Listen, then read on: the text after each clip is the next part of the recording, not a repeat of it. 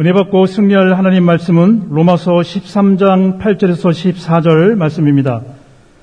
피차 사랑의 빛 외에는 아무에게든지 아무 빛도 주지 말라. 남을 사랑하는 자는 율법을 다 이루었느니라. 가늠하지 말라, 살인하지 말라, 도둑질하지 말라, 탐내지 말라 한 것과 그 외에 다른 계명이 있을지라도 내 이웃을 내 자신과 같이 사랑하라 하신 그 말씀 가운데 다 들었느니라. 사랑은 이웃에게 악을 행하지 아니하느니 그러므로 사랑은 율법의 완성이니라. 또한 너희가 이 시기를 알거니와 자다가 깰 때가 벌써 되었으니 이는 이제 우리의 구원이 처음 믿을 때보다 가까웠습니다. 밤이 깊고 낮이 가까웠으니 그러므로 우리가 어둠의 일을 벗고 빛의 갑옷을 입자 낮에와 같이 단정히 행하고 방탕하거나 술 취하지 말며 음란하거나 호색하지 말며 다투거나 시기하지 말고 오직 주 예수 그리스도로 옷 입고 정욕을 위하여 육신의 일을 도마지 말라. 아멘. 신앙 고백합니다. 주는 그리스도시요 살아계신 하나님의 아들이십니다. 아멘. 어, 서로 우리 인사합시다. 말씀을 삶 속에 적용합시다.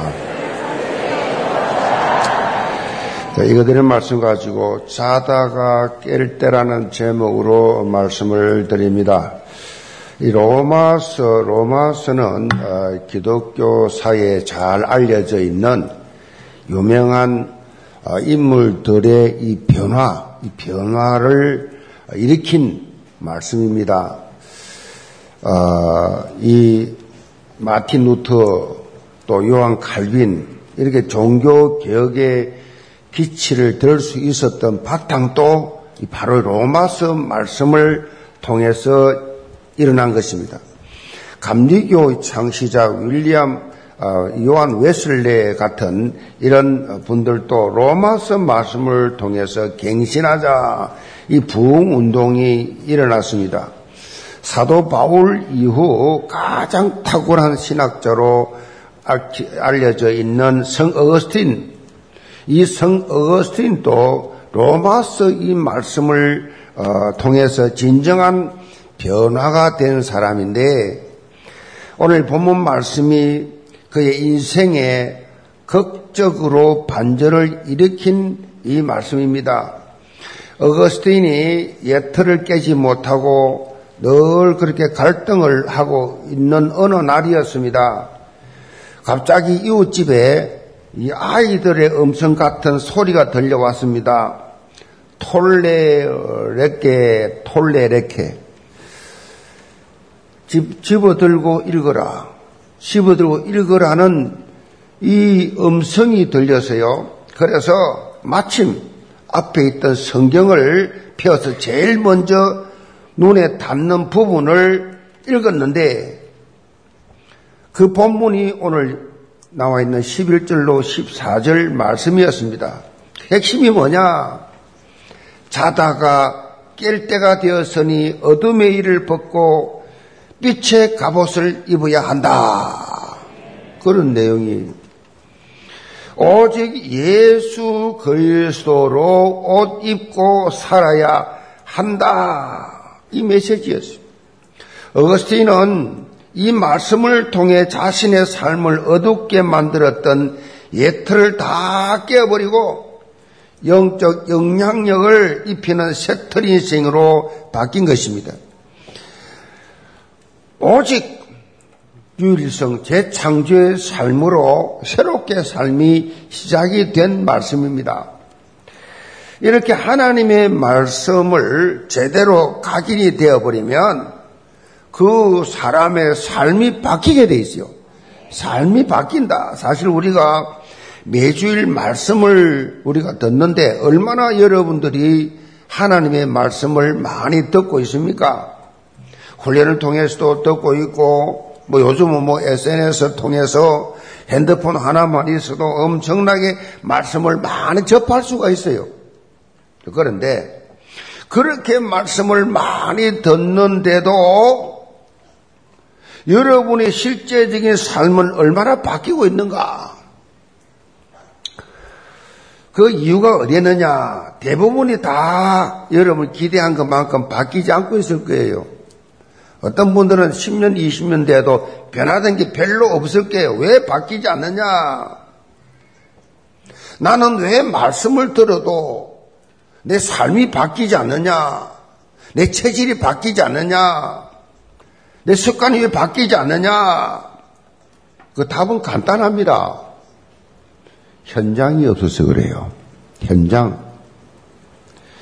내가 말씀을 들었으면 그 말씀을 나에게 적용하고 그 말씀을 삶 속에 체험하니까 이거 말할 수밖에 없단 말이에요. 말하고 싶단 말이에요. 그러니까 많은 사람들에게 말하고 싶어 내가 받은 내가 체험한 이 복음을 내가 체험한 그리스도를 말하고 싶은 마음이 생기, 생긴단 말이에요. 그런데 이것이 되어지는 사람하고 자기가 받은 은혜를 다른 사람에게 말하는 현장이 없는 사람하고 차이가 어느 정도냐?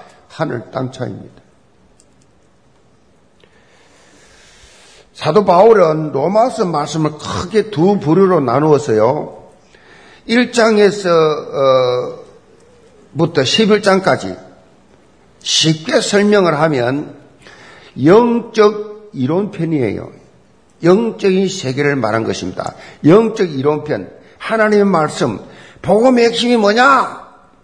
그걸 알아들 수 있도록 그렇게 기록한 것입니다. 그리고 12장부터는 이제는 영적 이론편에서 영적인 실천편으로 12장부터 그렇게 현장 적용을 잘 할 수 있는 메시지가 기록이 되어 있습니다. 이게 무슨 의미를 말하느냐? 하나님의 말씀은요, 이론이 아니고 현장 적용할 때, 현장에 적용할 때 내가 입을 벌리고 내가 말할 때 놀라운 역사가 일어난다는 것입니다. 그래서 제가 그렇게 뭘 강조합니까? 현장을 가져라, 현장. 현장, 내가 받은 내게 있는 그리스도를 다른 사람에게 말하는 것이 그리 어렵습니까? 없으니까 말을 못하지. 돈이 100만 원 있는데 돈 만 원 주는 게 어렵습니까? 어렵지 않아요. 근데 돈이 하나도 없으면 만 원이 큽니다. 그 줄 수가 없어요. 없는데 여러분 속에 복음 있다고 하면 복음 말할 수 있길 바랍니다. 내게 있는 것으로 내게 주노니 나사란 예수 이름 일어나라. 그 예수 이름 예수 있으니까 예수 말하니까 앉으면 일어나 버렸잖아요. 그러니까 내게 있는 건 말하는 거. 그럼 어렵지 않습니다. 왜 어렵냐? 왜 현장이 두렵냐? 없어서 그래요. 내가 가진 게 없어.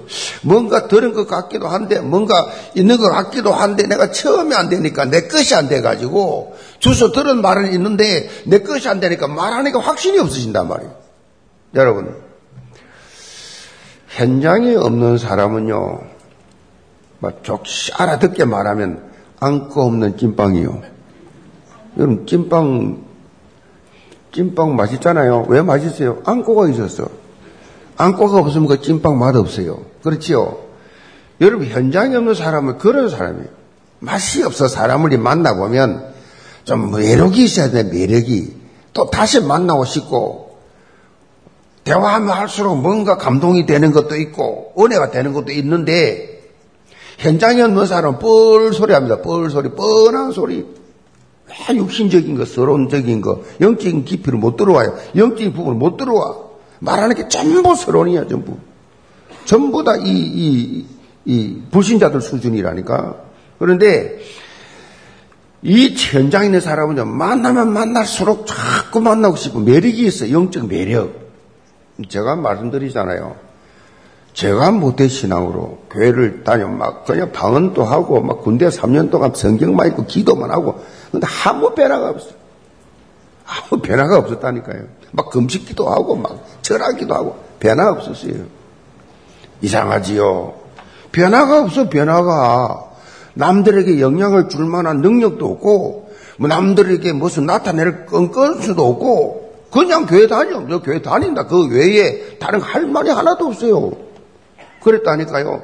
방언도 하고 막 그냥 영수도 쓰고 뭐 그냥 말해 금식도 하고 그랬는데 어, 안 돼요. 근데 언제부터 이렇게 내게 내가 이렇게 변화되었냐? 현장 회복입니다. 그 사단은요 딱 하나 못하게 다른 걸다 하게 사랑도 많아 나름대로 헌신도 해. 근데 하나 안에 현장 회복. 이거 제일 쉬운데 제일 어렵게 느껴지거든요. 여기에서 인생 터닝 포인트 확 일어납니다. 현장 가진 사람이 찬양 부르는 거하고, 현장 가진 사람이 예배 드리는 거하고, 현장 가진 사람이 말씀 듣는 거하고, 없는 사람은 전혀 다릅니다. 사도 바울은 이 서신서를 통해서 보면요. 바울이 영적 이론편과 함께 꼭 실천편을 다뤄놨어요. 영적인 것을 들었으면 요 말을 실천해라. 그만큼 이론에 머물러 있지 않고 현장 적용의 자리까지 나가도록 인도하고 있어요. 현장에 나가도록. 어떤 변명도 통하지 않습니다. 내가 누구든지 간에, 내가 누구에게든지 간에, 심지어 가정 예배라도 드리세요. 가족 앉혀 안놓고 뭐 내가 뭐 말하는 게 흉이 됩니까? 뭐 부끄럽습니까? 창피합니까? 가족끼리, 아, 부부끼리 앉았어. 자녀들과 같이, 그게 뭐 어려워요. 그때 메시지 하라니까요. 늘 이야기하잖아. 안 되면 놀고 있는 저 경비 아저씨 찾아갔어. 아저씨 야구로 하나 주고 내가 10분 가면 대화합시다. 한번 해보라니까요. 어떤 일이 나는가. 저는요, 평신도 때 늘 뭘 느낀 내 입에서 하루도 빠짐없이 내 입에서 복음 내 말한다. 복음 말한다. 그것이 철저하게 나와 지키는 삶이었어요. 여러분, 그게 하나님 보실 때 남에게 말하는 이, 이, 말한 이것이 이때 허감이 다 물러가요. 이때 사주팔자가 운명 다 물려간다고. 이때 모든 치유가 다 일어나요. 자, 오늘 본문 13절에 13장의 말씀은요. 상세히 3장 세상 현장에서 어떤 영적 자세를 가지고 살아가야 하는지, 어떤 영적 자세로 살아가야 하는지에 대해서 적용을 하고 있어요. 특히 오늘 말씀 제목처럼 지금은 뭐요? 자다가 깰 때다. 영적으로 24시가 되어져야 영적 24시 깨어있어야 24시가 되어야 될 시간표가 왔다. 그렇게 될 때 삶의 현장에서 뭐요? 우리가 알고 있는 빛과 소금의 역할을 감당할 수가 있다. 그런 말씀이죠. 영계 모든 성도들 오늘 말씀을 통해서 내 삶의 현장에서 복음의 선한 영향을 입혀나가는 현장 변화의 주역으로 70인 제사로 멋지게 서시기를 주임으로 축복합니다. 그럼 첫째로 복음적 사랑의 시각입니다. 8절에서 10절을 봅니다. 피차 사랑의 빛 외에는 아무에게든지 아무 빛도 지지 말라. 남을 사랑한 자는 율법을 다 이루었느니라. 가늠하지 말라. 살인하지 말라. 독질하지 말라. 탐내지 말라 한 것과 그 외에 다른 계명이 있을지라도 너 이웃을 내 자신과 같이 사랑하라 하신 그 말씀 가운데 다 들었느니라. 사랑은 이웃에게 악을 행하지 아니하나니 그러므로 사랑은 율법의 완성이니라. 자, 바울은 우리가 24시 깨어 있는 삶을 사는 데 있어서 가지고 있어야 할 중요한 영적 시각이 있는데 그 영적 시각이 뭐냐? 그것이 바로 사랑의 시각이다. 그래서 사랑의 시각. 여기서 사랑은요, 아가페의 사랑인데 예수 십자가의 이 대속으로 주어진 무조건적 사랑이에요. 무조건적 사랑. 한마디로 복음적 사랑의 시각을 가져라. 어, 본문에서 사도 바울이 인용하고 있는 내용은요. 십계명의 계명들입니다. 십계명은 하나님과의 관계와 다른 사람과의 관계 속에 지켜야 할 내용들이 구성되어 있습니다. 자, 사도 바울이 지금 언급하고 있는 이 내용은 전부 다 사람과의 관계 속에서 사람과 관계 속에서 지켜야 할 것들인데 이 계명을 실천하기 위해서 중요한 것이 바로 사랑의 영적 자세다. 사랑의 영적 자세. 이거 기본적으로 가지고 있어야 돼요. 사람을 사랑하는 마음. 자, 사도 바울은 본물 통해서 우리에게 사랑의 빛 외에는 아무에게든지 아무 빛도 지지 말라라고 강조하고 있습니다. 이 말씀 속에는 중요한 의미가 있습니다. 우선적으로 구원받은 하나님의 자녀는 하나님께 사랑에 빚진 자라는 것입니다. 사랑에 빚진 자다. 장치 3장에서 발생한 아담 사건 이후로 모든 인간은 완전히 하나님과 분리되어져서 우리도 알지 못하게 사단과 죄와의 종로로 타면서 영원한 멸망길로 갈 수밖에 없는 우리 운명이었는데 그런데 예수 그리스도를 통해서 이 저주의 운명에서 완전히 벗어나서 하나님과의 관계가 다시금 회복이 되었다. 이거는요, 하나님의 전적 은혜고 청량할 수 없는 사랑으로 주어진 것이다. 그런데 이렇게 하나님께서 놀라운 사랑과 은혜를 베푸실 때 누군가를 통해서 복음을 듣게 된 것입니다. 누군가를 통해서 들었어요. 내가 복음을 받아들이기까지 누군가가 기도가 있었고 복음의 뭐요 전달자가 있었어요. 누군가를 통해서. 그 누군가가 누구냐? 부모님이 될 수 있고 남편이 될 수 있고 아내가 될 수 있고 또 자녀가 될 수 있고 또 친구가 될 수 있고 친척이 될 수 있고 직장 동료가 될 수도 있습니다. 그 이웃이 될 수도 있고 또 전도 캠프팀을 통해서도 그렇게 복음을 들을 수가 있습니다. 다양한 전도자를 통해서 복음을 받게 되지요. 이 말은 우리가 하나님과 전도자들에게 빚진 자다. 빚을 졌다. 하나님께서 우리에게 그 사랑의 빚을 갚기를 원하시는데 그 빚을 갚는 방법이 독특합니다. 그 사랑의 빚을 하나님께 직접 갚는 것이 아니고 그 사랑의 빚을 어떻게 갚느냐? 다른 사람, 또 다른 불신 영혼, 그 불신 영혼의 불신 영혼을 살리는데 그 빚을 갚으라는 얘기예요. 그래서 사도 바울은 로마서를 처음 시작하면서부터 이 사실을 언급했습니다. 로마서 1장 14절 15절에 보면 헬라인이나 야만인이나 지혜 있는 자나 어리석은 자에게 다 내가 빚진 자라. 그러므로 나는 할 수 있는 대로 로마에 있는 너희에게도 복음 전하기를 원하노라. 누구보다도 복음에 대해 빚진 자라고 하는 이 의식을 가지고 있던 사도 바울이 이 복음을 전하는 데 있어서 이 생명을 조금도 아끼지 않고 이 복음 증가하는 일에 이빚 갚는 일에 일심전심 지속으로 그렇게 올인했습니다. 이렇게 복음적 사랑의 시각으로 그렇게 어떤 상황 속에서도 생명 살리는 자리로 나아가라는 말씀이에요. 세계적으로 유명한 경영 컨설턴트 짐 콜린스가 성공, 성공에 대해서 이런 말을 했습니다. 성공, 성공, 누가 성공자냐? 성공이란 당신의 배우자가 해가 가면 갈수록 당신을 더 좋아하고 사랑하는 것이다. 남편이 아내를, 아내가 남편을 세월이 갈수록 더 사랑해. 공감이 가십니까?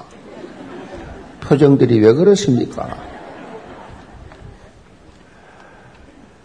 짐 콜리스는 이렇게 말한 근본 이유가 있어요. 진정한 이 성공은 대인 관계, 대인 관계 관점에서 평가한 것입니다. 관계, 관계에서 평가를 해요.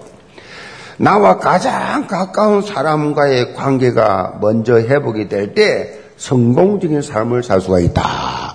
사람들에게 사람들의 관계 모든 사람에게 칭찬받는 사람 성공한 사람이에요. 모든 사람을 잘 섬겼다는 거예요. 그러니까 가장 가까울수록 더 사랑하고 가까울수록 더 존경하고 가까울수록 더 그립고 보고 싶고 그게 성공자예요.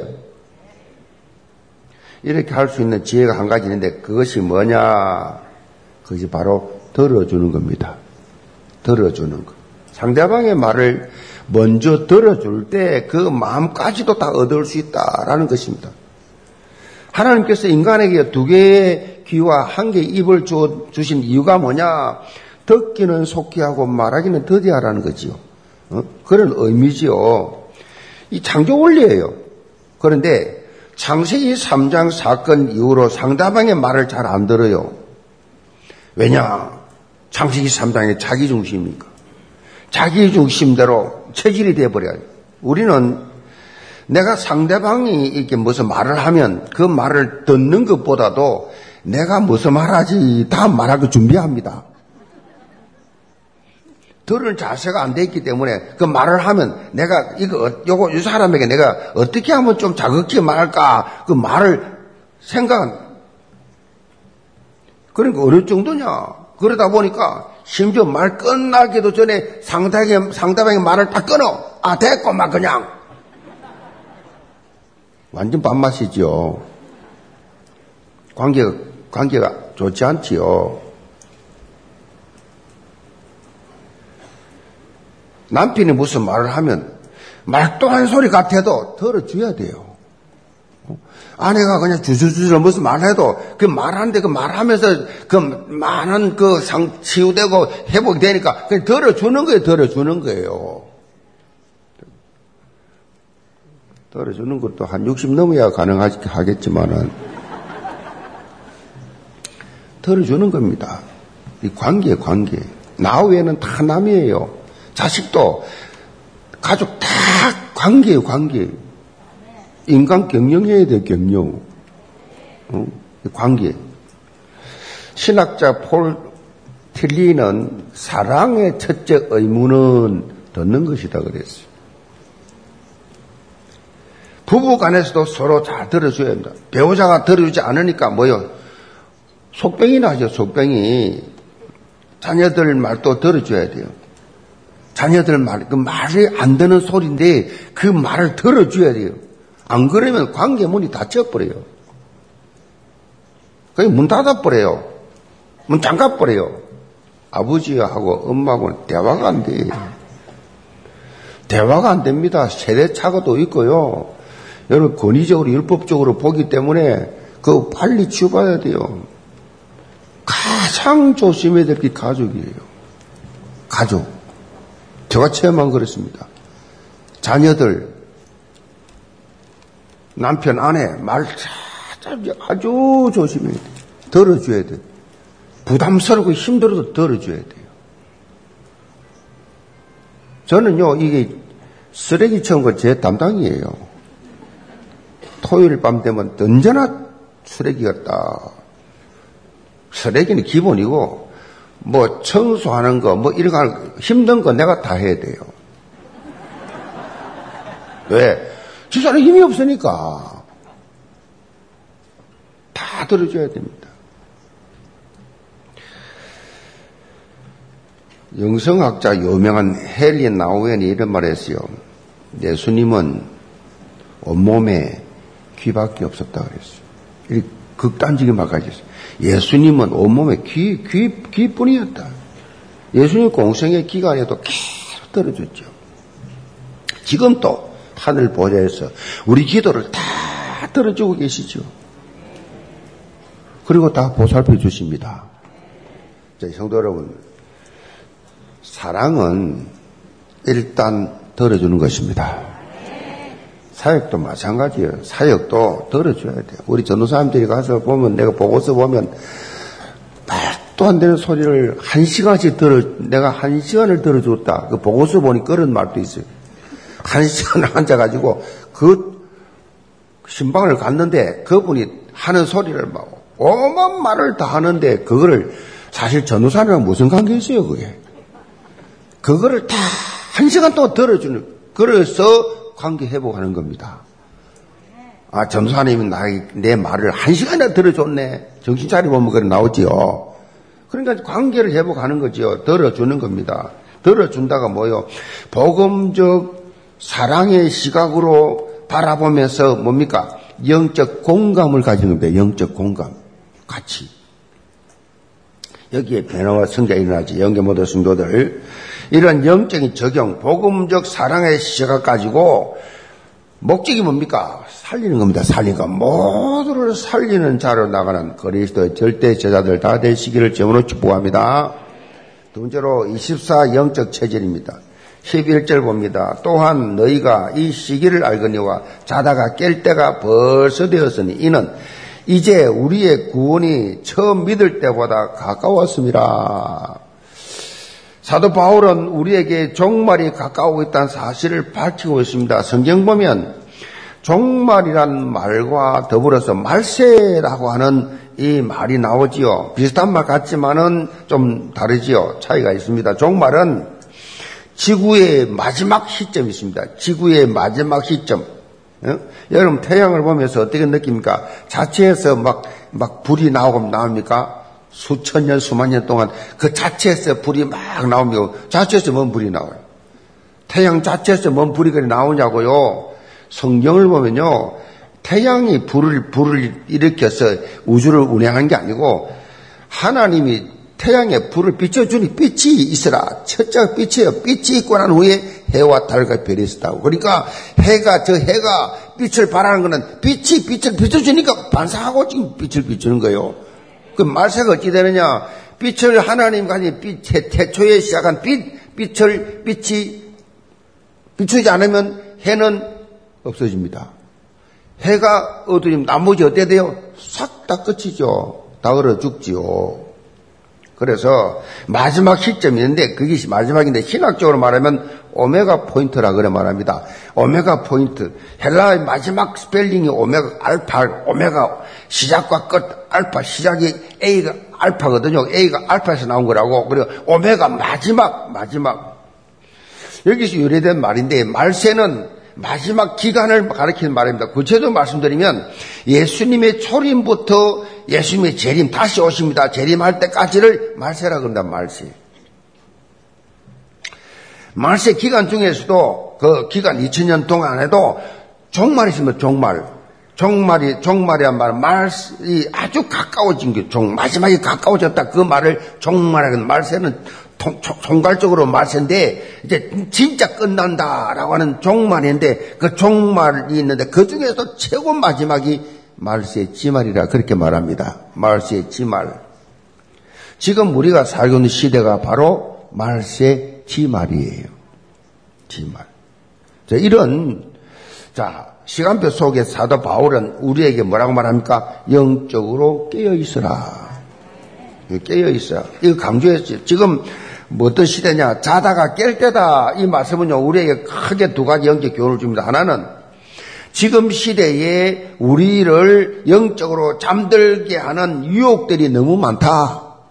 우리를 영적으로 잠들게 하는 유혹들이 너무 많다는 겁니다. 요한 1서 2장 16절에 보면 사도 요한이 이런 유혹에 대해서 아주 사실적으로 설명하고 있습니다. 세상에 있는 모든 것이 육신의 정욕과 안목의 정욕과 이생의 자랑이니 다 아버지께로부터 온 것이 아니요 세상으로부터 온 것이라 사단이 육신의 정욕과 안목의 정욕과 이생의 자랑을 가지고 어떻게 해요? 우리를 잠들게 한다. 음? 우리를 잠들게 잠들게 창세기 3장의 자기 중심, 창세기 6장의 물질 중심, 창세기 11장의 세상 성공 중심의 삶에 완전히 매몰시켜버린다. 사단이. 돈에 환장을 해가지고, 성공에 미쳐가지고, 그래 살도록 그래서 영적으로 깨어있지 않으면 다 당한다, 당한다는 것입니다. 다른 하나는 언제 주님이 다시 오실지 모르기 때문에 우리가 깨어 있어야 됩니다. 언제 오실지 모르기 때문에. 어느 목사님 그랬죠. 어느 봉사가. 예수님이 아마, 어, 수요일 날 올 기다. 교회 많이 안 나오니까. 주일 날은 당연히 안 온다. 왜? 다 나와 앉아있기 때문에. 예수님께서 친히 마태복음 24장 42절에 깨어 있어라.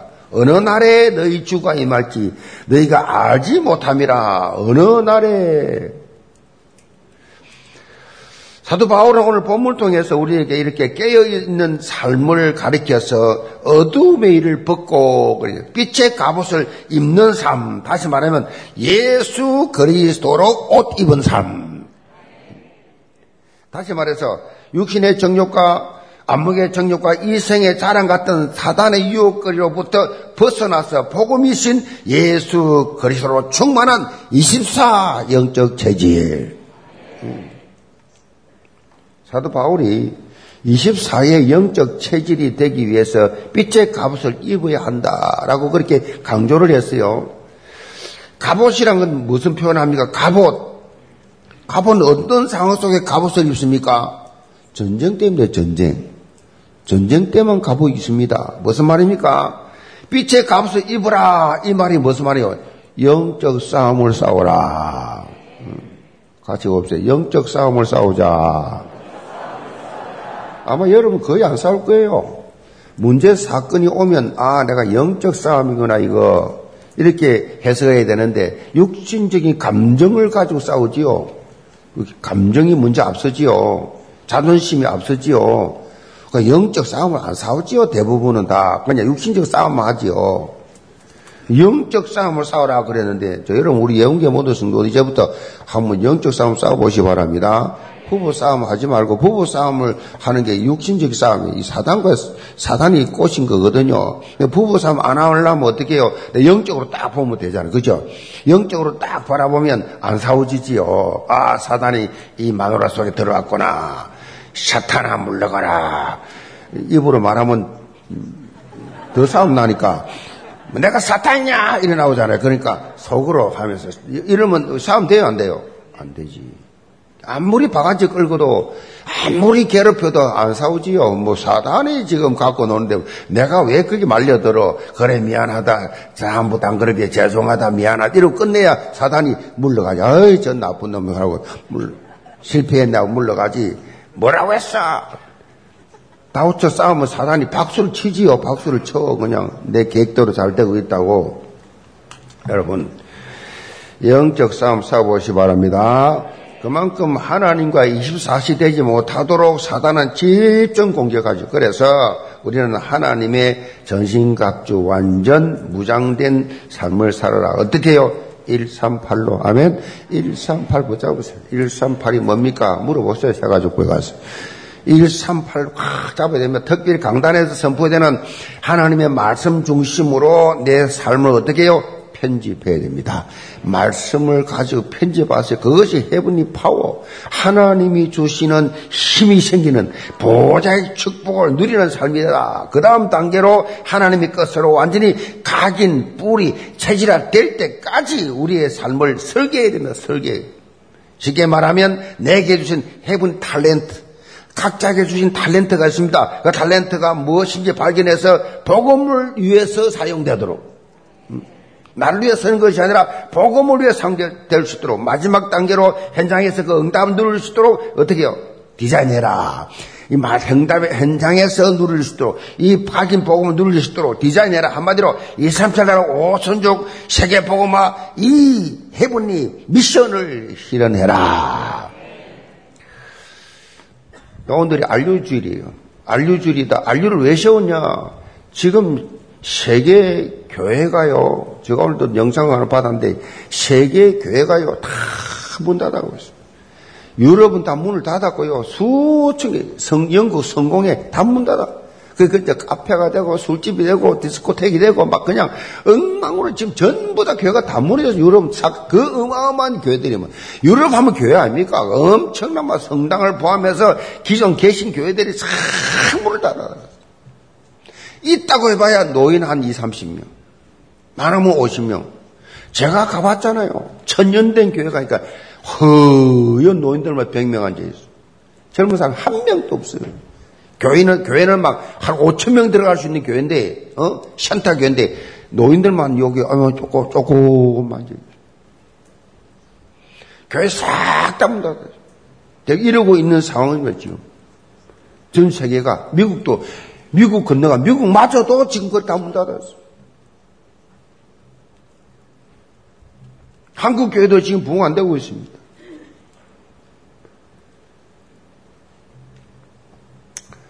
자, 이런 시대에 하나님 알류를 세웠어. 알류를 세웠어. 그래가지고 정말 원색적 복음, 오직 성경적 복음, 60도까지 가지고 오직 그리스도를 말할 수 있는 제사를 키워서 전 세계에 파송하자. 그래서 이 복음 가지고 이것밖에 없어요. 제가 전 세계 세계 역사를 알고 지금 세계, 전 세계의 현황을 알고 있고 전 교단을 알고 있지 않습니까? 세계에서 가장 보수적인 신학을 공부한 목사 아닙니까? 그것도 모태로부터 그런 체질이 된 사람 아닙니까? 근데 여러분 보세요. 지금 교회 다 문 닫고 있다니까요, 지금. 한국교회 힘 아무것도 없고 더 싸우고 분쟁해가지고 다 깨지고 박살나가 안 싸우는 교회가 없다 이, 강, 이 강서구만 해도 오, 지난주도 보니까 뭐 너무 교회가 싸워서 영계 인도받고 안 싸우는 교회 없어요 싸우, 난리라 사단이 난장판을 쳐놨어요 이 원색적 복음 가지고 복음을 증가할 수 있는 유일한 단체 우리 단체입니다. 우리 교단입니다. 아멘. 이 개교단 가지고 지금 전 세계를 확산돼 나가야 되는데 이 작은 자들이 모여가지고 이, 이 갈릴리 이, 이 어부들 이 적은 숫자가 이 마가다락방에 요뭐요 요 120명 가지고 전 세계 복음화에 초석이 됐잖아요. 여러분들도 이 적은 게 뭐 장난하는 겁니까? 뭐 말장난합니까 지금? 뭐 착각합니까? 아닙니다. 전 세계 교회를 보라니까 지금. 그리스도 밖에 답이 없는데 그리스도가 없어졌다니까요. 있다 해본들 전부 천주교 마리아 사장. 그러니까 여러분들이 이 영적 복음을 가지고 지금 제사를 치우고 있는 알류를 위해서 기도해 주시 바랍니다. 알류 총장교회라 이 교회가. 응? 그것 어찌 또뭐 있어. 같이 그 유목사님하고 또 어찌 이 알류에 대해서 지금 이 계속해서 지금 의논들을 하고 있는데 끊임없이 우리는 이 복음 전파하는 일에 하나님이 기뻐하시는 이 전도자들을 키워서 현장에 파송하는 모든 다민족 시대에 전 세계 파송하는 이 훈련을 오직 그런 단체도 없고 메시지도 없고 전략도 없어요 지금. 어느 교회든지 여러분들이 이 가슴 가지고 여러분이 이번 안류 주일 동참하시기 바랍니다. 여기 모든 성도들은 24 영적 체질이 되어가지고 나를 살리고 현장 살리는 절대응답 받으시기를 제물로 축복합니다. 결론입니다. 미국의 대표적인 복음주의 목회자였던 A.W. 토저 목사님이 책을 썼습니다. 세상에 무릎 꿇지 말라. 제목입니다. 책 제목이 세상에 무릎 꿇지 말라. 이 책에서 세상의 가치관에 굴복하지 말고 참된 믿음을 회복하라고 강조하고 있습니다. 그러면서 신앙의 본질에 대해서 접근하는데 종교적 언어 게임에 빠지지 마라. 종교적 언어 게임을 경계하라. 그렇게 역설했습니다. 종교적 언어 게임이란 말이 무슨 말입니까? 잘 들으세요. 성경을 읽으면 자동적으로 삶 속에 적용된다라고 생각합니다. 자, 쉽게 말씀드리면 강단 설교를 들었는데 말씀을 예배를 들으면서 말씀을 들었는데 그 듣는 것으로 내 삶에 적용된 것으로 착각합니다.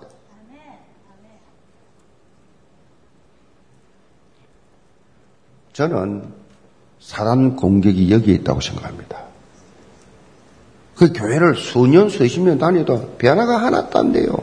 들은 거로 끝낸 거예요. 마치 된 걸로 착각합니다. 귀는 주서 들어가면 많이 아는데 실제로 하나도 증거가 없습니다. 듣는 것으로 모든 것이 다 된 것처럼 착각하고 하게 만드는 사단의 공격. 제가 당했던 사람 아닙니까? 체험하고 하는 말씀드린 거예요. 이렇게 되면요, 나타나는 현상이 아무리 예배를 들어도, 복음을 들어도, 문제와 상처, 에 파묻혀가지고 허우적거리는 삶을 삽니다. 응답 없어요. 변화, 증거, 성장 없어요. 계속 속고만 있는 겁니다. 나 교회 다니는 내 장로인데, 내 권사인데, 나 집사인데, 나 모태신앙인데, 나 교회 한 번도 안 빠졌는데, 강단에서 선포되는 말씀이 여러분의 삶 속에 정말로 24되기 바랍니다. 영계 모든 신도들, 이제 말씀을 삶 속에 적용해서 정말 뭐요? 깨어 있는 삶. 왜 중지자 시대 장로를 많이 있는 데다가 또 장로를 왜 세울랍니까? 현장 사령관으로 세우기 위해서. 현장 살리라. 네가 살고 있는 현장, 네가 맡은 직분의 그 현장, 그 현장 살리는 그 한 나라 이제 나가서 이 교회가 이제 본격적으로 한 나라를 네가 살리라. 내가 어떻게 살립니까? 무슨 힘이 있어, 무슨 돈이 있어서, 무슨 능력이 있어서 하나님께 직분 맡으면 하나님 알아서 하신다니까요. 내가 믿고 기도하면 됩니다. 하나님이 나를 통해서 이 일을 이루십니다. 이 세상을 떠날 때, 눈 감을 때, 내가 정말로 이 알지도 못하는 나라를 위해서 내가 한 번도 가보지 못했지만 그 나라에서 내가 하나님 앞에 기도하고 올인하고 내 인생을 끝낸다. 얼마나 멋있어요. 후회 없는 삶. 생명 살리는 영적 재창조의 삶이 시작되기를 제문으로 축복합니다. 기도합시다. 아버지 하나님, 우리 영계 모든 성도들, 이제는 잘 때가, 자다가 깰 때라는 사실을 이 시간 깨닫게 하여 주옵소서. 그리고 삶 속에서 복음적 사랑의 시각을 가지고 사람을 살리는 자들 되게 도와 주옵소서. 너희 수다시 영적 싸움에 승리하는 자들 되게 하여 주옵소서. 예, 소선 받들어 기도합나이다. 아멘.